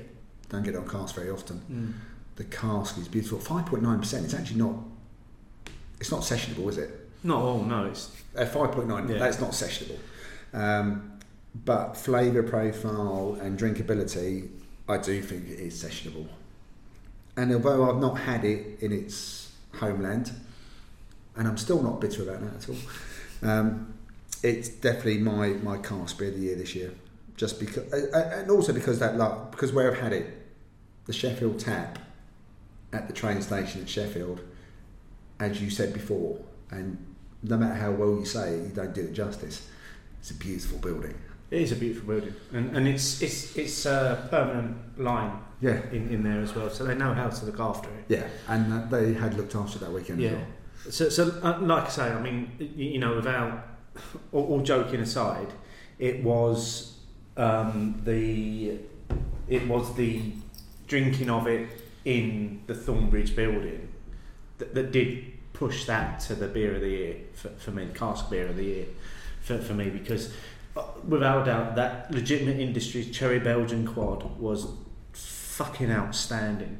Um, Oh, I mean, that little picture you took of it, yeah, it and it, it, was amazing. What percentage was that? It was like eleven or something percent. It was ridiculous, but it just it and it didn't even taste it. Um, so you know, for for a, for for a while that was going to take it, and then I was like, no, I, I had Jaipur at Thornbridge, and and that's that's But- the only way you can. but when, when you get a beer at the tap room, But don't you think that's it? I mean, you had it at the tap room at the Thornbridge, as close as you could have it yeah, to where it's made. I had it at what could be classed as one of its spiritual homes. Yes. Because near enough everyone who works at. Thornbridge seems to live in Sheffield yeah, or the Sheffield area. And that is part of it, isn't it? yeah, yeah, without a doubt. Especially with, if you're talking about cask or keg, it's where you have it as well. hmm Because bottle or can is where we're at home. Yeah, but the environment plays plays a lot. to it. Plays a part, Yeah. and I think that was definitely part of my. As much as I love Thornbridge Jaipur, part of it is where it was and who I was Yeah. with, and some of it I can remember as well. Only some of it. Only some of it. Um, and then just my third choice, Track Sonoma, a, a beer that I've consistently said is probably the best beer at its ABV in the UK. Yeah, For- for we- what it and does. what And I we've mean- had it on cask and keg Yeah, this this year, but for, for me, that that could only that you know in, in terms of the other two, it's a great beer. It's a fantastic beer, um, but for, for me, those other two just had something a little bit more special about them. yeah, For mean, you know, there's nothing to take away from Track Sonoma, and that, that would be an honourable mention for me because for a sub four percent beer, Amazing, yeah, yeah. And now that's a sessionable beer. That is a sessionable Yeah. beer. Um, so moving on um, to our keg beer of the year, and, and I'll take the lead on this one. I think that's appropriate. Um, in third place, um, I've gone for Magic Rocks Kentucky Common Grounds, which was our first beer when we walked Yeah. into the Leeds Well, International Beer Festival. what else would you have when you go to a beer festival? Seven percent worked really well at that point, and then again, my first and second place I struggled over um, because they were both beers that I enjoyed in their tap rooms, and they were both beers that tasted amazing in that environment. And and eventually, what won won out here was the day and what that day bought. So. Okay. In, in second place is Buxton's Axe Edge, which I once again was lucky enough to enjoy at the, the tap house in, in Buxton.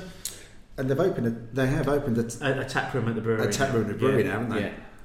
Um, but the, the winner of my keg beer of the year is Stone IPA at the Stone Bistro in Berlin. I'm fine about it. because I was just like, for, for a long time, again, Buxton's Axe Edge was winning this, and then I, and then I sat down for a moment. I was like, yeah, but that day in Berlin, and I was like, yeah, Stone IPA was amazing. So Didn't, um, I think Clayton put that as a late Yeah. shout on Twitter as well, didn't he? yeah, I think, that was, I think that was. It's about the day as well, isn't it? Because that day you were there, as I've said It before, was beautiful. you had a, one of those beautiful, autonomous, clear blue sky days. It looked wonderful. The building, the beer, got to chat to a few people. It's It was great, it? yeah. So that, that, tho- those are my those are my top three. I mean, that's that's a, that, in- I mean, in that the is, that's, beer of the a, that's a very good top three. Um, beer of the year in third place is the aforementioned Track Sonoma. Interesting, you went for the keg version Yes, over cask. I know. So there, you, I That's that's, re- that's really interesting. But I think I actually said that on the night as well. you, you did, and you've said it a few times Yeah. since as well. Yeah, Um, So when we and there's not many things that, again from the Manchester Beer Festival. It went a bit hazy towards the end of the night, but we, we had that on Carson and Keg quite early on, side by side. And I did say at the time, I thought the keg version just adds that little bit of life to it. Maybe because it's a bit lower ABV, just added that bit of fizz and sparkle. Number two, I think is your your number three is the Magic Rock Kentucky Common Grounds because yes, it was fabulous Simply amazing, wasn't it? Yeah. you know, and as soon as we got into that Leeds Beer Festival and we were in the Magic Rock 10, which is the first thing you come into, we stopped. Yeah. We actually hadn't made it as far as the actual beer festival. Uh, Didn't one of us have to go off and buy tokens to then come back to be able to pay for the beer? Oh, I thought, I know I saw those out Oh, okay. yeah. Yeah. And it was like, no, we've got to have it Yeah. because it might run out. I don't think, worry. I, I never heard it did. No, but that's the worry Yeah, that you're always going to miss out. It's Yeah. got to it's to run out. Um, but my keg beer of the year is the Kernel IPA Equinox Vic Secret. that one.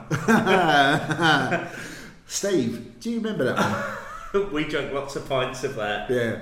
So um, Rhythm and To, to the point may where I don't remember getting home. you don't night. remember me getting a taxi No. do you? No. Uh, yeah, so um, Andrew and Luke from Rhythm and Brews may remember this particular evening. This is when we had our meet and greet, a little bit of a discussion about what we're going to do on the show, and then we didn't bother discussing the show, and then went back to just drinking beer. Went to the Craft Beer Co in uh, in London and ended up just drinking Kernel IPA, Cannot Vic Secret, which is, comes in at about six and a half, six point seven percent, and just carried on. I'd, I'd have to give that one an honourable mention It's definitely because I, think I actually that was one of my that was a beer of the month for me. yeah, it was our beer of the month the same month. yeah, yeah. But didn't quite make it into my top three. I just thought in the that end. it was just I can still picture us just drinking it and thinking how good it was. Yeah, it was a great beer. And again, another brewery which doesn't quite get the headlines. Yeah. So Right. we've got the, the final beer in our glass. I have now. poured the final beer. I haven't quite poured the whiskey yet. That's we, next. we do need. I'm, I'm going to do that. We do so need the whiskey to go with it. So shall I? Um, shall I start off with the the next category, which is the bottled beer of the year? yep. Um, so again, my top three. Um, to be fair, if, if, if anybody's listened to the show in the last year, probably my winner is going to come as no surprise in, in this category. I wonder if we agree on this one. I Um, reckon we may have a, wi- a joint winner again. But but two and three have kind of been interchangeable, um, but they're both from the same brewery anyway. So in, in third place was Buxton's Battle Horse, which came back again this year, which is an amazing double black IPA at ten percent, which I love every time I only had it for the first time. I drink it. And you thought it was amazing, I thought it was amazing. And it for the first time it challenged your thinking as to should I start giving fives.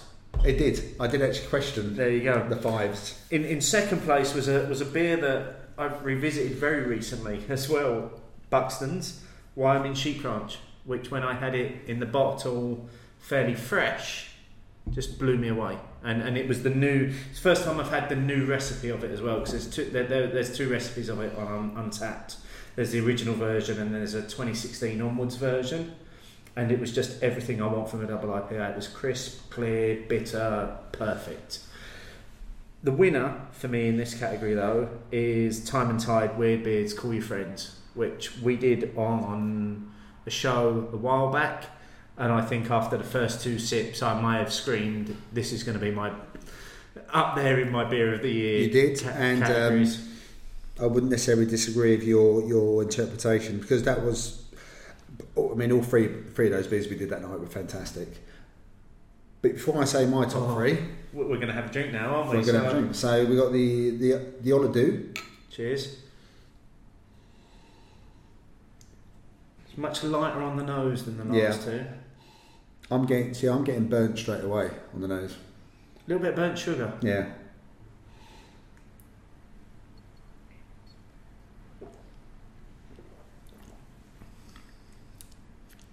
It's definitely got. It hasn't got that mouthfeel. It's a lot lighter. Yeah. I think the I mean, we, we basically stepped down to session now, haven't we? At eight percent. absolutely. I think maybe the the whiskey's a little bit more pronounced in it. Mm-hmm. There's there's some creamy flavours. I've, I've always kind of I don't know what it is about this beer, but I've always really thought of it like a liquid bread and butter pudding. It, it's kind of got that That's interesting because the, Bready the, the, the breadiness I get. the sweetness from the raisins and that burnt sugar. It's it's kind of all in there for me. So I've poured a wee dram of the of the Highland Park 1998. I've added a, a little splash of water. Is is that a thing to do with whiskey then? I'm sure people will disagree, but for me, I don't want to add a mixer and I don't want to add ice. But for me, I add a little bit of water just to impart the flavour. Okay. It, it works for me. Cheers. Steve, for the benefit of the listeners, has pulled his cider Says it's, it's like it farmhouse. it's like it burnt my nostrils.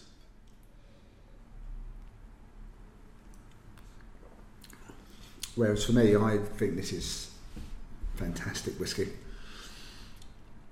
But you're not going to say, it's really smooth. It is smooth, isn't it? There's there's no burn to that. It's, I was expecting like a really boozy burn. yeah, it's not. It's it's not. Um, I think with the Highland Park, you get you still get some of the peat, but it's not overtly that smoky peatness you get from it. I don't I don't like peatiness. No. and that's not there for me. It's not there in either of them for me. Um, not sure I'm tasting the connection at the moment, but we'll, No, we'll see as it. We'll give it a go. We've still got a few categories to go. Yeah. So So yeah, my bottle beer? bottled beer of the year. So in reverse order, uh, Thornbridge Jaipur. Is it X or ten? What do they say? They say it's ten. It's ten. Thornbury, uh, Um, I thought this year's iteration was fantastic, especially having it bang on fresh as well. I thought it tasted really, really good. I think the first Jaipur 10 was a bit gloopy at times. Um, it wasn't, it didn't make me think of Jaipur, whereas I thought the Jaipur 10 this year did. Um, num- at second place was the Weird Beard Sadako Magic Rock Other Half Half Cut. And um, I thought that was um, a really, really good collaboration, and not necessarily one I was expecting to really enjoy. We we really enjoyed drinking Yeah. that when we did it as I a beer of the month. That really caught us out, I think, because I wasn't month, expecting yeah. that. Um, but the winner, same as yours, Steve, is the Time and Tide Weird Beard. Call your friends. I mean, that was a revelation, wasn't Yeah. it? That beer. I mean, it was. This is how you do a black IPA Yeah, because it had with a little bit of coffee. yeah, it had it had the hoppiness, it had the bitterness, but it didn't have those overtly roasted notes to it, which is I think what kills a black IPA for me. Yeah, Because if it has the overtly roasted notes for it, it becomes a stout or a porter. it's, it's a hoppy stout. Yeah. Yeah, I, I want a black IPA to taste like an IPA. If I was doing it blind, I wouldn't know it was dark. Yeah, and that one ticked all the boxes. I think I've still got one at home. Oh, you jammy bastard. I can't remember off the top of my head which episode it was that we did that on, um, but there'll be a link in the show notes. You can go back and listen to Yeah. us marvelling over Call, call Your Friends. Um, so let's move on to canned beer of the year, which was for me was was a struggle because I hadn't actually been You separating. yeah, you hadn't really done that, and I'd started to do a Um, bit more. so- So, sh- shall I go first on this one? Well, yeah, yeah, yeah, Yeah. Go on, you go first because you, you had done a bit more work on this. Yeah. So, in in third place, and I've uh, I've fallen out of love a little bit with Cloudwater this year, just because I thought felt their beers were becoming a bit samey. But however, their Vic Secret Sour IPA I thought was fantastic. I thought it had the right amount right amount of sourness. And still felt like an IPA. It was incredibly drinkable. Had it at one of the beer tastings at work. Went down really well. But still, a couple of cans left over for me and Clayton to share. So I was happy with that. Always happy. Uh, Magic Rock Cryo Baby came in at number two, which I think we, we did earlier early in the summer. That one. Oh, yeah, well on. Yeah. We tried that one. Um, but number one was a very late entrance. It's the Magic Rock Thornbridge collaboration Exaltation. So The I'm session sure IPA. that yet. Well, it's December. We've not actually published Doesn't matter. It's December. Okay, fair enough. You can you can you can have it because it's a bloody great beer. It's fantastic. Yes. It's everything I Yeah. want in the class of session IPA. Yeah. So, so I didn't really log this one, so I had to go back, um, literally using Untappd on, on this one now. Out out of my um, twelve, Are you able to search on can? Yeah. Oh, see how if, if you download your spreadsheet, you can how useful is that? Yeah. Um, the, the only beer in this list that actually won a beer of the month was Pirate Life's double IPA. See that one, my beer of the month in March or February time. March. Yeah, we, we both had Yeah. that as our beer of the month. But because we're doing UK beers, which, which is an amazing beer. And then, unsurprisingly, the rest of my canned beers throughout the year fluctuate between Jack Hammer and Cannonball. so, so I had to then make a decision between which one was better. okay. So Um, where where have we got to? So at, at number two, I went for Brewdog Jack Hammer um, because I, I, I think Brewdog did something to Jack Hammer this year that made it great again. I don't know, or I don't know whether it was that Brewdog did something or whether the market did something to other beers that made Jack Hammer great again. I would go for the latter.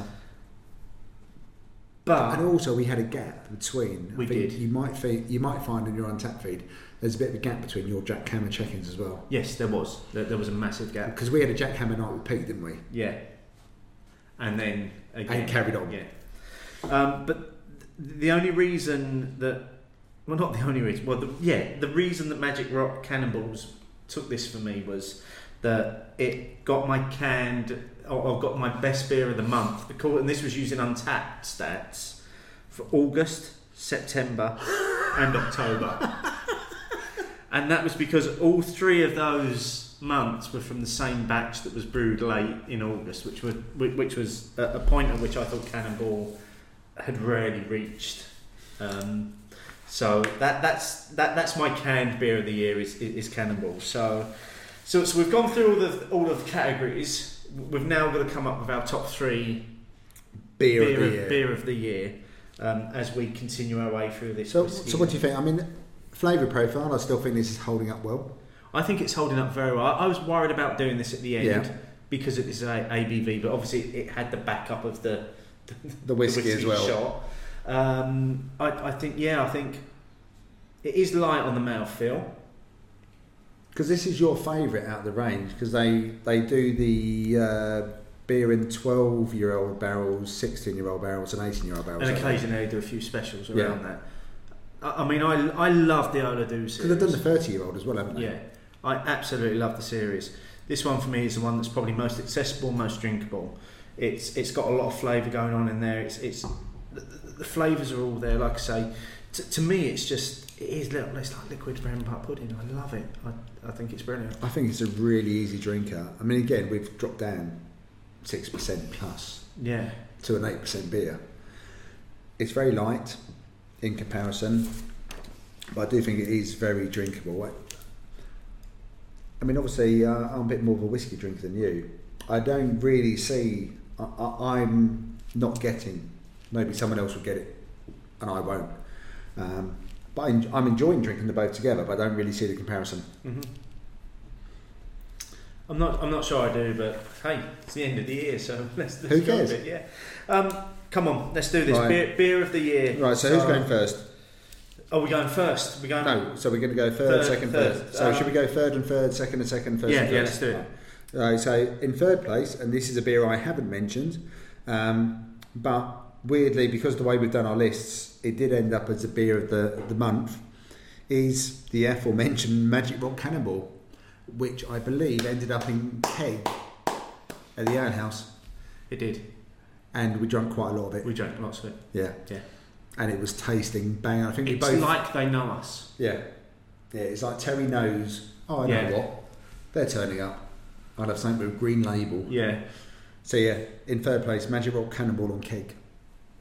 My third place was the legitimate legitimate industries, which I struggled to say. It's a real shame. It's a real shame you picked that one. It is. Um, the Cherry Belgian Quad for, for me took third place. okay, not surprised. Um, in second place for me is the Time and Tide Weird Beard Call Your Friends. Second place for me is Thornbridge Jaipur Ooh. cask Um, from the brewery. That pause is me swearing under my breath, using words we can't display on air. Um, for me, beer of the year is Thornbridge Jaipur on cask from the Sheffield Tap. For me, beer of the year, and again, this will come as no surprise to anyone that's listened back to previous shows, was the Weird Beard Time and Tide Call Your Friends, which absolutely blew me out of the water. And okay. there has not been a beer that has. That there have been beers as good as that, but none of them had the impact that that beer had on me in terms of the first few sips of it. Oh, you said straight away. Yeah, You said it on air and you said it off air as well. I mean, so R one and two are reversed. So, so possibly, therefore, if we were doing a collective opinions beer of the year, It's Jaipur and Time and Tide you, you can't split them. No. Yeah. So congratulations to, to both Time and Tide, Weirdbeard, and and Thornbridge. Yeah, you've made our beers one and two of the year. Absolutely, and obviously we are going to both follow this up with a fully detailed Golden Pints blog. Yeah, where we? in writing we can pronounce a lot of these words as well. Yes, we can, we, we can, and you'll, you'll you'll do it on your your blog, which will Yep. be in the show notes, and um, people can find mine, obviously, on our site. So, as we finish off this beer, we just need to listen. Um, Listen? listen, listen. We just need to hear from our listeners one more time this year. And it's been quite a lot. Let us know, write it down. Let us know, write it down. Let us know your thoughts and bitter and lingerness. Write it down. So first up, um, and this some of these go back to a few weeks back. So John Rogers at JM Rogers 2000, giving CAMRA selection the best bottled beers. Have they conclusively stated that they are completely out of touch with the current quality beer world? All three winners are decent beers, but they can be bettered by anybody with an open mind and craft experience. Yes or no? No, Agreed. Next up is uh, Paul at, at Ewan RCD. So now on to the fifth bottle of the Fullers and Friends beers, and overall they have been really good. On the Cloudwater one, I agree with us. With, with us, that's the beer o'clock show. Us. Um, it's a proper collaboration. If I was given, if it was given to me blind, I wouldn't have guessed it's them. It's good though, and I think we. That's essentially what. yeah, and I saw I saw a few comments about it where people said, "Oh, it wasn't enough Cloudwater," but you've got to remember it's Fuller's as well as cloud It's water. Fuller's Brewery, yes, yes. Um, and then from Miles Lambert at Miles Lambert, one thought struck me listening to last week's show: Do people trust cans? I mean, quality-wise, I still find there are more than there should be with quality issues. Surely that dampens the in-the-game image. Yes, I think there are quality issues because I'm on record as saying I don't want sludge in my cans because I can't judge it if it's in a Yeah. can. I think let's just let's just get that sorted out. That would be my one wish for 2018. Just make the can clean. Let's get cans sorted out. Uh, Jamie Smith at jsmith360 listened to the podcast earlier at work, came home to find Die Hard on the telly. Cheers. Um, Nothing to add to that. no, keeping with that theme, the Owl Lady at the Owl Lady, I'm actually doing this watching Die Hard and drinking beer. How's that for dedication? Hashtag never seen Die Hard. Um, Stephen Bell at Stephen Bell 2006. Love the podcast, lads. Nothing better than drinking a few beers and listening to your dulcet tones. Cheers. I, I love the description of dulcet tones. Yeah, dulcet tones. That's, that's what does it for Yeah. me. Yeah. Um, and then we mentioned this one earlier. Um, Mark Johnson's one of Mark Johnson's posts specifically referenced that it was on the back of a discussion that we had on the show, and this was the other drinks are available. It's pretty easy to negotiate the Christmas period and other occasions without good beer, and there'll be a there'll be a link to, to that in the show notes. And then finally, there are two thank yous that we need to make. Um, firstly, to Joe Hill at Multiplex Rants, who mentioned us in his Golden Pints. Um, we are very, very grateful for any, Thank you very much, Joe. a- any golden pints that we pick up. And then to again Paul at UNRCD had a great year of all things beer related. Thanks to my favourite podcasts at Beer O'clock Show, at Good Beer Hunting, at MBB Podcast, at Beernomicon, at the Beer Podcast, and at Sipping Fullcast. So we're almost at the end of the year, mate. We are. We are just finishing off the Ola Dubh. I can see the, why this is your favourite out of three. It's just it's really easy to drink. It's isn't accessible, isn't it? Yeah. You could have a. You could easily have a stock of this in your cupboard and just go to it whenever you wanted it. I, I, I think there's, there's Yeah, whenever you wanted that sort of end of evening. You couldn't do that with the other two beers. No. They're, they're occasion beers. They're special occasion beers. Um, let's just go back to the, the things that we think differentiated the three beers. Yeah, okay. So with, with the Irish beer or, or, the, or the Irish whiskey, we were talking dark fruits, dark chocolate, and it was warming without any burn. Mm-hmm. With, with the bourbon, we said it was very sweet. Yep. Um, there was some burnt wood and toast in Mhm. there, and, and maybe a little bit of a roasted finish Yeah. on, on, on it that maybe wasn't it, yeah. present with the others. And then from the Scotch, it's a very light feel to it. Um, maybe a, a little bit sweet, a little bit raisiny on, on, on the finish, and, and maybe some you know some soft fruit flavours Yeah. to, to, to accompany that. Um, Oh, oh, actually, they've all been a lot more different than I they're, they're expected distinctly them to different be. from one another, aren't Yeah. they? Very different. And yes, um, I suppose if you had done it ABV, we would have gone the Oladu 200 fathoms, then we would have done the Bourbon County 2015. But I actually quite like the way we did it at the end. I, I think it's worked. Yeah, surprisingly. I think the last one has worked because we've got the whiskey with it as well. Yes. Because it's the, the whiskey adds a bit of an edge to the whole flavour profile. Still not for me. I'm loving the Highland Park because I like Highland Park whiskey anyway. I'm loving the Ola Dubh. I don't quite see how the two are matching up.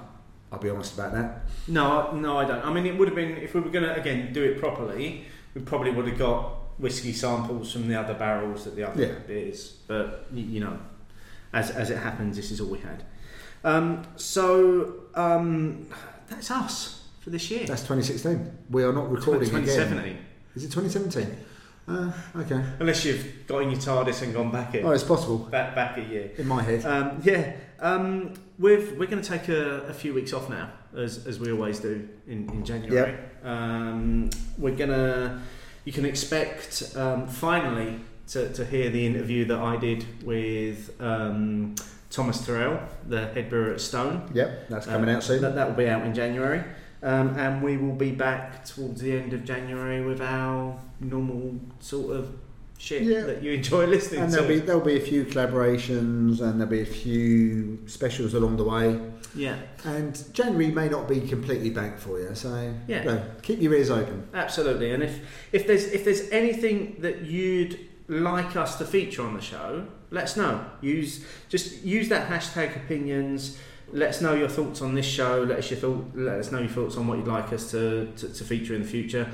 I'm clearly struggling with words because of alcohol. Alcohol, I, whiskey. I, I think it's probably best we, we, we finish right now. I'm just I, I just want to finish by saying thank you to every single person that listens to this, every single person that engages with us when we do the polls on a Sunday night, and every single person that just uses the hashtag and just asks us questions and get involved. W- without you guys, we are nothing, and and that, that that's not the beer talking. Maybe No. it's a little bit of the beer talking, but No, no, I, I like I like exactly what Steve said, but I'll also add an extra thank you to my my controller, who runs the show and also does all the hard work as well. I turn up, I drink beer, I chat about it, and Steve does all the work. So, cheers. cheers. Merry Here's Christmas.